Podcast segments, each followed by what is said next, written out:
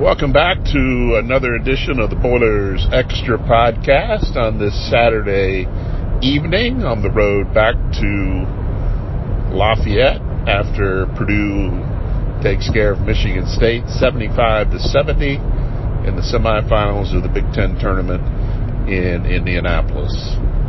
Mike Carmin, your podcast host for this evening. And uh, before we recap what happened and also try to look ahead to what may happen Sunday, along with uh, the NCAA tournament, uh, I was going to do a, a, podcast last night, or at least early this morning, uh, but my battery in my phone just died, and it wouldn't recharge. Uh, so I, I, spent most of the morning uh, getting the phone fixed, getting my battery fixed, or getting a new battery, basically, at the uh, the fine folks at CPR Phone Repair in Indianapolis. Uh, they're located on New Jersey Street. Uh, they took care of me, got my phone up and running, and I'm now back in communication with the world uh, for basically the overnight and into almost till noon I was uh, kind of out of touch with with the world, uh, which is extremely scary to know how much that we've we depend on our phones and electronic devices now to be helpless from a commu- communication standpoint uh, is just awful. And when your job depends on it, it's even worse. But anyway, all's well that ends well, and it ended well. Although I had to had to pay pay some money to get it done, but that's that's what happens in the world. Um, before we kind of recap what's gone on the first two days of the Big Ten tournament, um, I just I wanted to start just kind of by looking ahead to what what may happen with the NCAA tournament seedings uh, for Purdue. Uh, I'm of the opinion at this point that regardless what happens Sunday, Purdue is in its spot.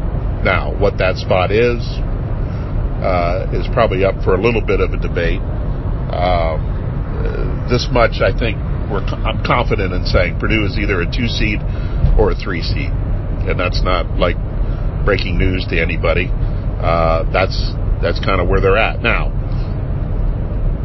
it does, I mean, the seeds don't matter. It's the matchups that matter. But the seeds come into play as far as where you play, uh, because they do put teams, at least uh, when, when you look at the top uh, 16 seeds or the top four seeds in each region, uh, they do place those teams closer to home. And it's a, it's pretty much a straight geography situation unless there's another conference team involved uh, in that.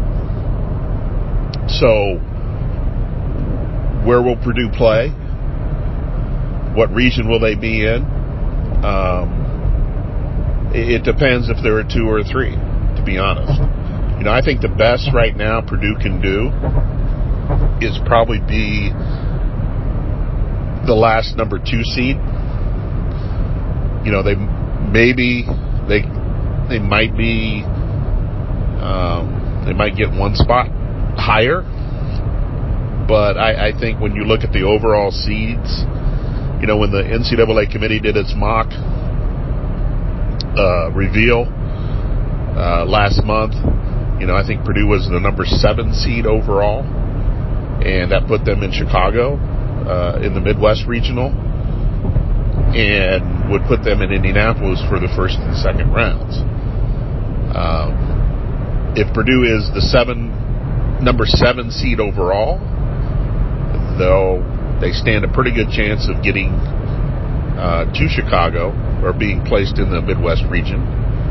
Uh, it's still starting in Indianapolis. If they're the last number two seed or the number eight seed overall, most likely Purdue would be placed in the West region uh, with Gonzaga as the number one seed, and then whoever the number two uh, seed is, or number three seed is after that. Uh, which, yeah, you can debate whether being a number two out west. Uh, would you rather be a number three in the Midwest, a number two out west? I don't think it matters. You're going to have to play somebody good at some point anyway. I mean, if you're looking for an easy pass, it ain't happening.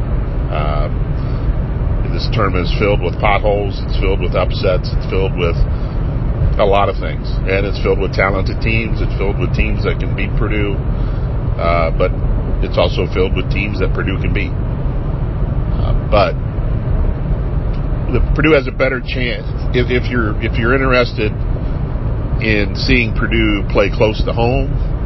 Then the path you want is Indianapolis, first and second round, and then Chicago for the uh, regional. But if you just want them to have maybe the best matchup, you might you might get a better matchup going to going out west if you can get by your first and second round games. If Purdue is the if, Purdue is the number three seed, I, I think they would have the path from Indy to Chicago. I think they would be placed in the Midwest unless there would be a Big Ten team sitting with the number two seed. And the only Big Ten team that could be sitting seated higher than Purdue right now would be Wisconsin.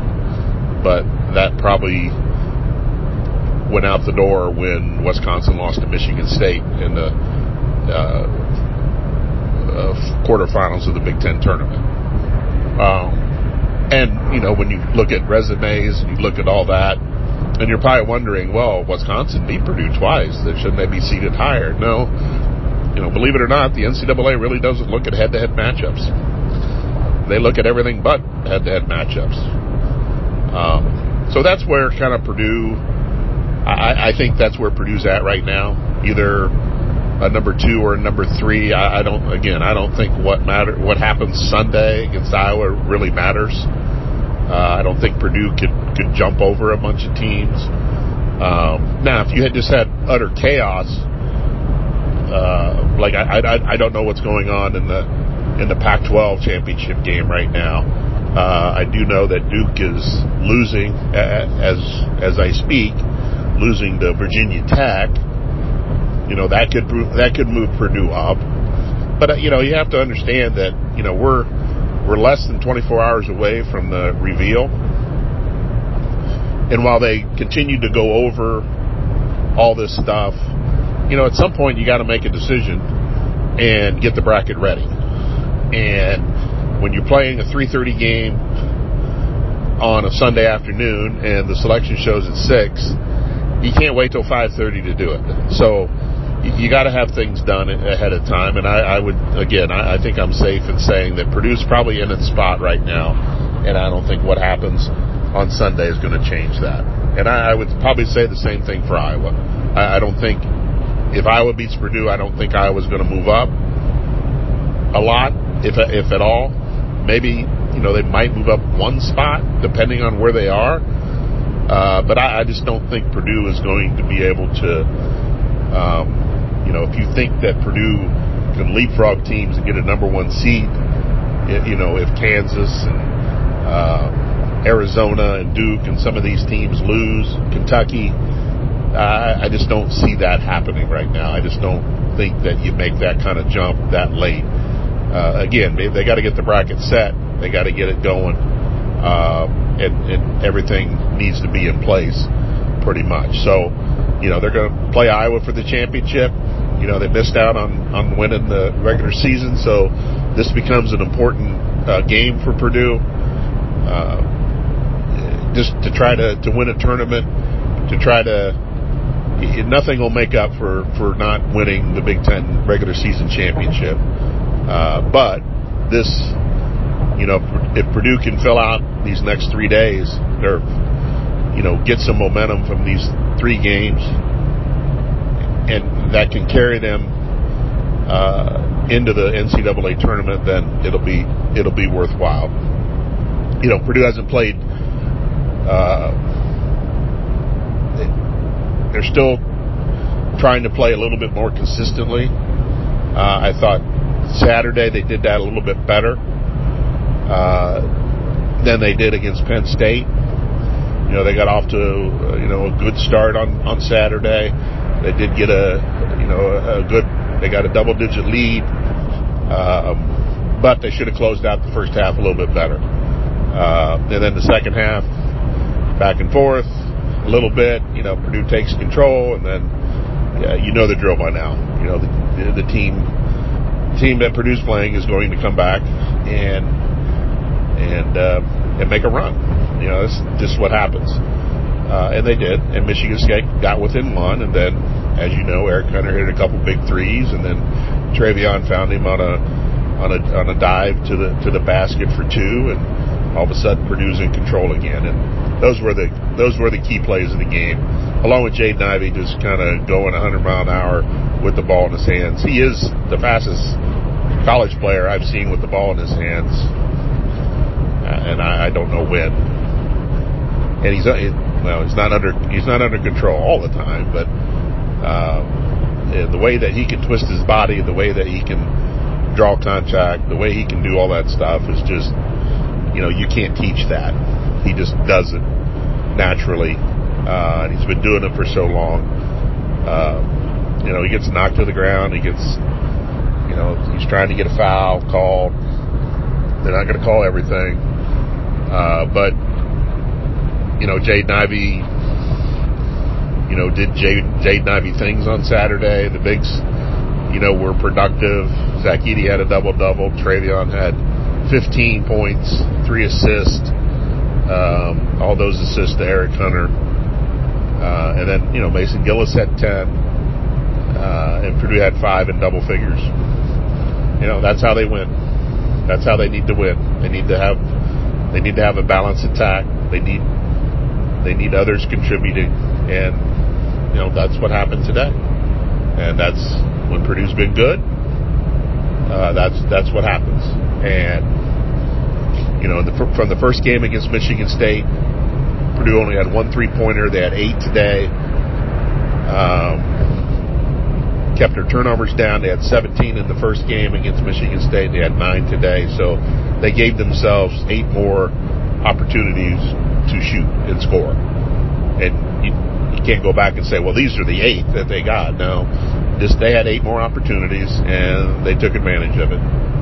Uh, and that's and again, it's it reemphasizes once again when Purdue doesn't turn the ball over, they they are good offensively.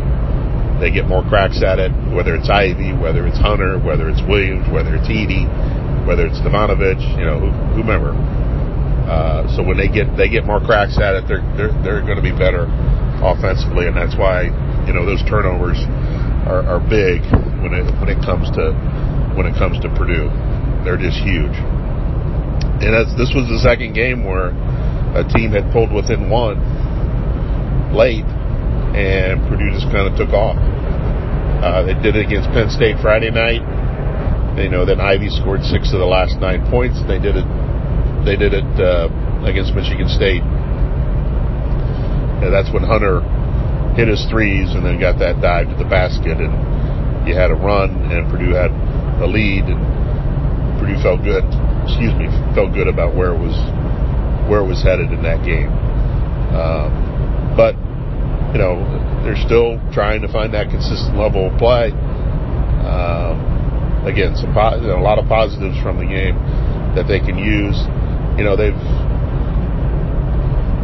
they've uh, you know there's some there's a train of thought with these conference tournaments that if you don't you don't need to win it it's okay to get beat early it's okay to get a couple days off like Illinois they lost Friday at you know by two o'clock they were done and they were on their way home to get rest and get ready for the tournament it may help them, it may not. Uh, Purdue's case is a little bit different. You know, they really didn't need to get beat early. They need, they didn't need the time off per se. Um, they just need to get themselves headed in the right direction with the turnovers, hitting free throws, trying to be better defensively, to put themselves in a position to to make a run here in March. And, you know, I felt like these first two games have, have done that a little bit. You got as you know, great contributions from Brandon Newman, who hadn't played in a month, uh, with 12 points on on Friday. Uh, you know, the crowd embraced him. It was a nice moment for Brandon, who's been who's been struggling to get on the floor, been waiting to get an opportunity, and and he did it. He did it. He had his first shot. His next shot. His third shot. His fourth shot. Uh, really gave him a lift. And Purdue probably doesn't win that game against Penn State without him. You know, tonight he, he didn't hit a shot. I think it was over six, uh, but did come up with a steal. Uh, and I think his presence defensively was was important. But you know, Brandon's a guy that plays to his offense, and you know he's trying to not do that as much. He's trying to be productive when he's in there, not just from a scoring standpoint, but can you be productive defensively? Can you make the right pass at the right time? Uh, can you get a key rebound? Uh, you know, there's no there's no question that Brandon Newman can help this team in the tournament. Uh, but you know, a lot of the onus is on him for not getting himself on the floor, you know, before Friday. And I, you know, everybody wants to point the finger at Painter uh, for not playing him, but you know, I'm not at practice. I'm not at practice every day. You're not at you're not at practice every day. You know, we have no idea what goes on in those circumstances to say whether Brandon Newman should be playing or not. But he did get in the game today again, which was a good sign. Um, and he, he he will have fresh legs for the tournament. While everybody else has played a lot of minutes, he hasn't, and whether that can be whether that can be beneficial to Purdue only remains to be seen. Uh, but there's a lot of things that Brandon Newman can do to help this team, and uh, a lot of it doesn't, you know, has nothing to do with shooting. Yes, he can he can shoot, he can score, but it, you know, if he could become that alpha dog defender that Purdue needs, that would be beneficial. Um, if he'd hit the boards, then when he has an opportunity to make free throws, make the free throws. Um, and just don't let everything go through your offense.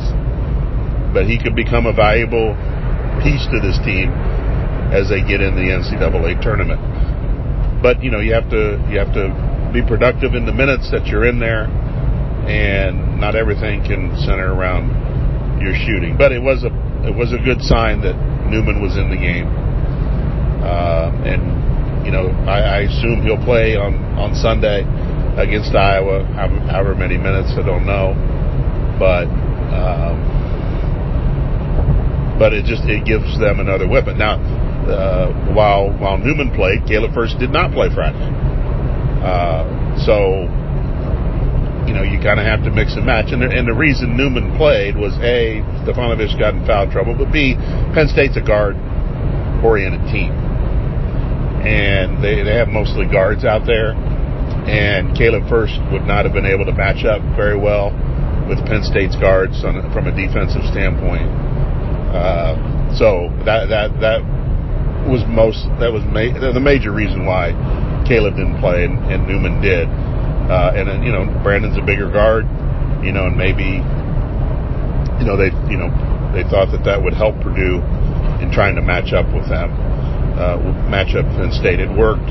Uh, uh, be, not only because Newman scored, but also he did some other things uh, there. But you know, Purdue's depth is still going to be a, a big thing for for Sunday, but also uh, as they get into the tournament. You know, they they're going to have to lean on those guys on the bench to to keep to keep pushing this thing forward. I, they got outscored on the bench points today. Uh, the second half, from a defensive standpoint against Michigan State, you know, Michigan State scored a gob of points in the paint, and it looked a little bit too easy at times. Uh, I mean, you're going to find teams in the NCAA tournament that are just going to go all out and, and and try to get in the paint with dribble penetration. Uh, Purdue's got to put up a wall. They've got to they've got to figure out how to slow teams down, uh, make make opponents jump shooters. Uh, but you know we're 30 some games into the season. How much is that really going to change? But you know Michigan State uh, getting a lot of paints in the point in the second half is a concern for Purdue. as uh, they get ready for Sunday, but also they get ready for uh, the NCAA tournament. Rebounding, they're I think they're still in good shape from a rebounding standpoint. They had uh, 19, I believe, second chance points today, and those were big. Uh, of course, the turnovers were big. Uh, so they put themselves in a good position. Now they're in the championship game. They're going to play Iowa for the third time. They've beaten Iowa twice. Uh, had to hold on at Mackey Arena after getting up by, I believe it was 17 or 19 points, uh, and then you know took care of business uh, out in Iowa City. Keegan Murray didn't play in the first game, uh, and I believe he got in some foul trouble in, in game number two. Uh, but the one thing that Iowa will do to Purdue, and they do to other teams, is they're gonna they're gonna put five guards out there on the floor. They're gonna they're going to attack Purdue's defense off the dribble. They're going to run action for for uh, Keegan Murray to get some threes. I think he had 32 points uh, against Indiana today. Uh, just a tremendous performance uh, by him, and you know he's a, he's a bona fide NBA player. So you've got Jaden Ivey and Keegan Murray on the floor. Uh, you know Purdue's going to have to do a really good job rebounding. One one reason why Iowa has been so effective these last uh, 10 to 12, 13 games is what they've done on the boards. They've, they've rebounded the ball really well um, and getting second chance points and making defensive stops by by getting the rebound. You know, Purdue's going to have to be at its best rebounding wise against uh, against Iowa on Sunday uh, in order to uh, get the uh, Big Ten tournament uh, championship. Uh, so you know, will be a, uh, you know, with really nothing on the line from an NCAA standpoint, it will be interesting to see how that all plays out. Uh, you know, because you, you do get to the championship game. You know, Purdue's motivated to to get um, a tournament title, to cut down some nets, but Iowa's the same way too. You know, Iowa wants to keep its good play going, and you know they had a wild game with IU today. Uh, but and they'll be playing their fourth game in four days. Purdue will be on number three, but you know I think you know both teams uh, won't hold anything back, and you know they're gonna they're gonna go after go after a victory Sunday uh, down in Indianapolis. So, uh, but again, you know from an NCAA standpoint, don't think much changes with Purdue. I think there'll be a two or a three. Um, and I, I don't think the outcome of Sunday's game really really will change a whole lot. Again, you, they, they'll slide up and down a little bit, maybe depending on who's winning and who's losing. Uh, you know, the committee will have a couple of brackets ready to go if they need to, or they're just going to be comfortable with what they have. Uh, so, but yeah, we'll we'll be back after uh, Sunday, Sunday's game, and the NCAA selection process to to break down what happened uh, in the in the championship game, but also kind of look ahead to Purdue's path uh, in the NCAA tournament. Uh, I joked with some Iowa writers that uh, that David Bell might show up on uh, Sunday just to lend his support and torment torment uh, Iowa one more time from the stands based on his performances against uh, Iowa's football team during his career. Uh, I think that would make the Hawkeye fans pretty uneasy if David Bell was right there in the crowd uh, with his Iowa hex uh, really going on uh, to try to disrupt the Hawkeyes. But Iowa's playing very well, very very well. They've, uh, you know, I, am sure you know, but Jordan Bohannon banked in a three uh, with 0.8 seconds to go to win it for the Hawkeyes. Uh, it was funny. Uh, on Friday, before the Purdue game, they were watching the end of the um, Wisconsin Michigan State game uh, outside uh, their locker room. Uh, there's there's a big video board right near one of the tunnels as you go out on, the, into the field house, and uh, I don't. I, I, forget who was shooting the ball. I think maybe a Wisconsin player. Uh, and it was still like a one possession game, and one of the Purdue players yelled bank when one of the Wisconsin guys shot it. That, so I found that a little bit humorous.